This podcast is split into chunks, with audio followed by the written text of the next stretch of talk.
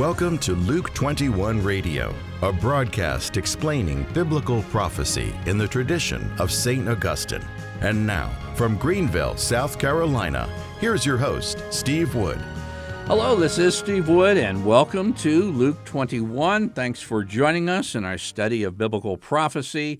Today, we are again looking at Jude 6, 14, and 15. And our title today is The Angels Are Corrupting Our World.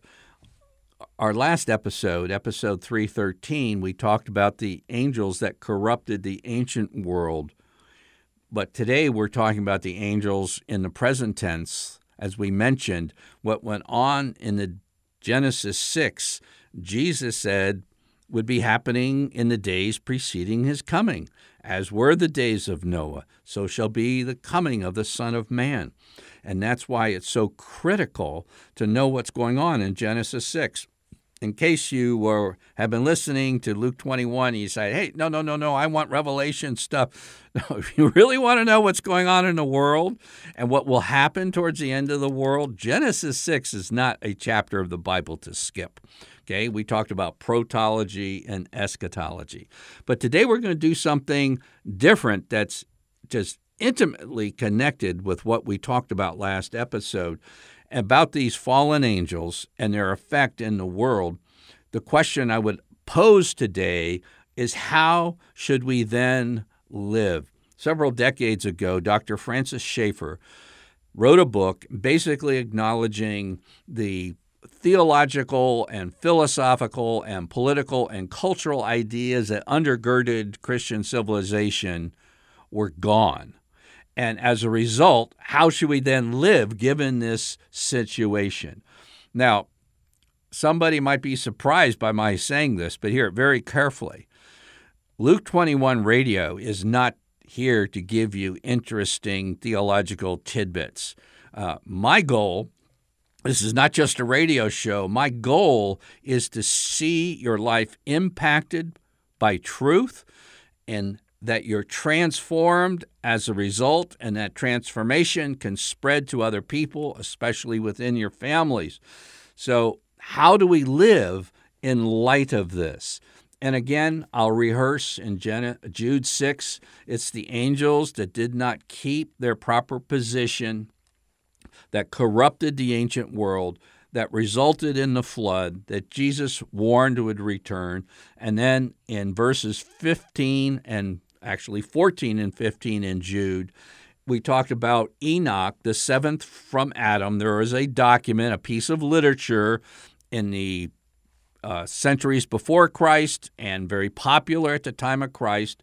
The literature was called First Enoch. Don't just order anything connected with First Enoch over uh, Amazon. There's a Hermeneia translation, and if that's a little confusing to you, just write me, uh, ask the host at gmail.com because uh, a lot of people take spins off of Enoch and go off into outer space, theologically speaking. Okay? But here's the point this demonic darkness that was in the days of Noah sure seems to have infected our modern world. So, how should we then live? And the Catechism of the Catholic Church, just so you know, there's a lot of people out there saying, well, even if this happened in Genesis 6, we have nothing to worry about in the future because everything about biblical prophecy, or most everything, or 95% of everything that the New Testament speaks in biblical prophecy, is about stuff in the first century. Now, I don't deny that there's a dual understanding that certain things that happened in the ancient world, as well as things that happened in the first century, could be prefigurements of those that would come in an intensive form towards the end of the world. But the catechism of the early church is not lined up with the many teachers today who are saying, no, everything's kind of like this uh, first century approach. The Catechism, for instance, in section 677, talks about God's victory over the final unleashing of evil, and that's before the second coming. God's triumph over the revolt of evil before the second coming. Well, what causes that? Uh, the internet, Hollywood, um, taking prayer out of schools. Don't get me wrong, all this stuff can create a lot of problems. But where does it all come from? What's the root? And rather than you know playing whack-a-mole about this and that problem pops up, what's underneath the surface? It's causing this, and this is exactly what Jude verses 6, 14, and 15, 2 Peter 2, 4, and Genesis 6 is all about. So how should we then live? First up, be very careful not to fall into the trap of thinking superficial, quick fixes will solve what's happening in our world.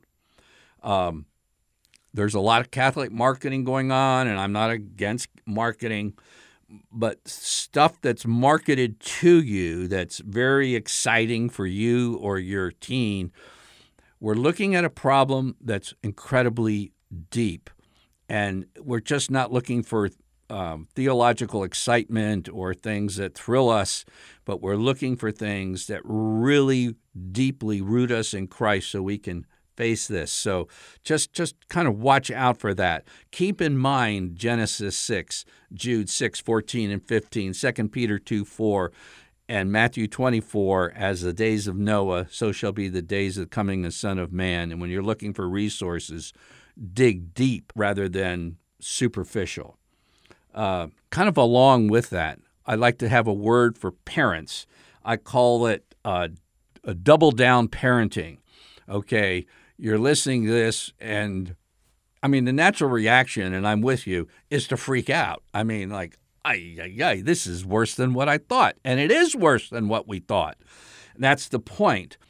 But the temptation might be to turn to kind of like a hyper legalistic approach to raising your children and really trusting on your doing a lot of Catholic stuff. And there's not nothing wrong with doing good Catholic stuff. But remember, the key to it all, the key to sacramental life is Jesus Christ. The key to a prayer life is Jesus Christ. The key to a moral life is Jesus Christ. It's not me, me, me, me, me, just trying to do more.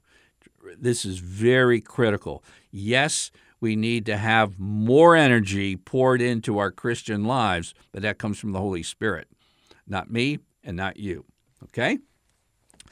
Along with double down parenting to be aware of. And again, I'm looking for how do we live in light of this uh, you know this truth and i realize not a whole lot of catholics are talking about genesis 6 and 2 peter 2 4 and jude 6 14 and 15 so here we, we brought it out but we want our lives to line up with this and uh, well i'm just going to say it beware of double down politics in the 2020 elections we here in the united states of america my favorite nation on earth spent $14 billion.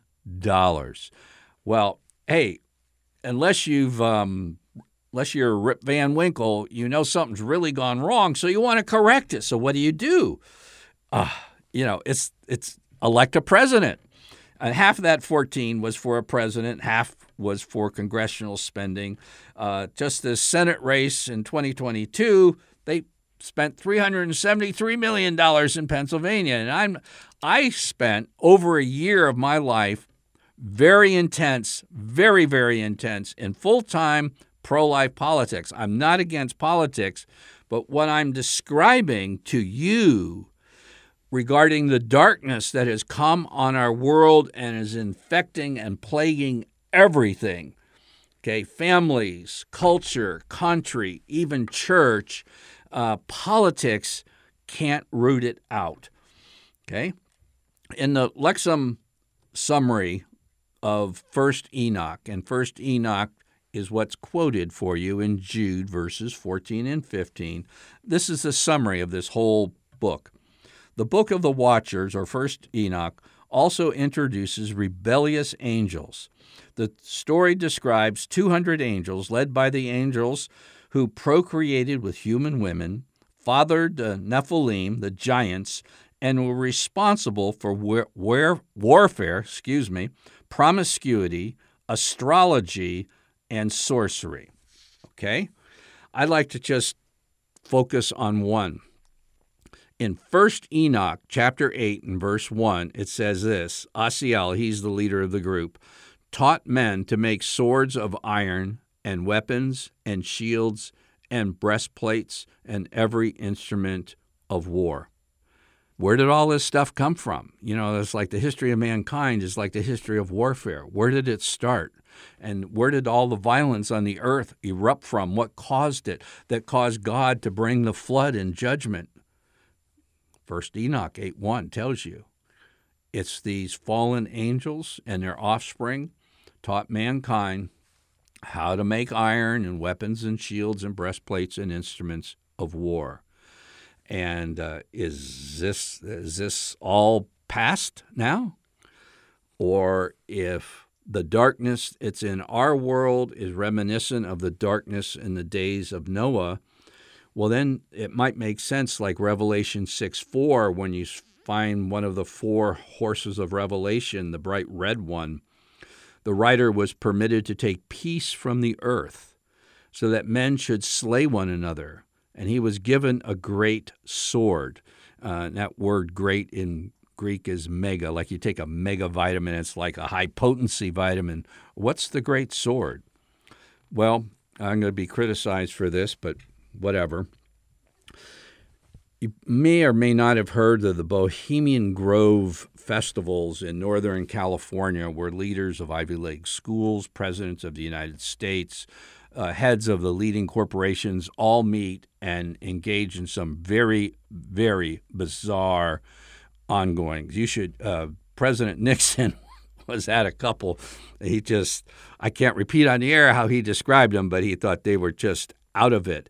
And one of the things going on in the Bohemian Grove festivals of the leading lights, so to speak, in the United States is a Moloch reenactment uh, reenactment of the god Moloch in the ancient in ancient Israel, where people um, took their children and offered them in sacrifice to be burned alive at the feet of the god Moloch. And this is what was going on in the Bohemian Grove. It still goes on, far as I know. To me, it's very interesting that the famous Manhattan Project that developed the atom bomb the planning meeting was at the Bohemian Grove with the Moloch worship. And I mean, there's a lot of questions about how do you use nuclear weapons, but I think everybody could wish that we never never knew how to make them.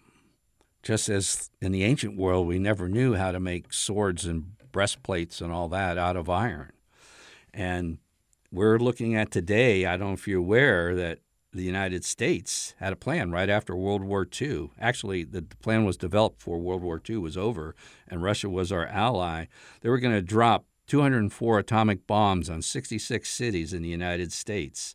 Six were going to be dropped in Kiev, which was part of Russia back then, or Soviet Union, and we're going to erase Soviet Union from the map.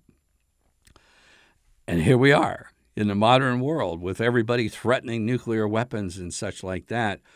And we need to be very careful that we don't follow the crowd, but aware of deceptions that may just, we need to stretch our imagination to see how deep and dark and deeply rooted they are in the modern world. I'm Steve Wood, your host, and you've been listening to episode 314 of Luke 21 Radio. Luke 21 is a radio outreach of Family Life Center International. Visit us online at luke21.com.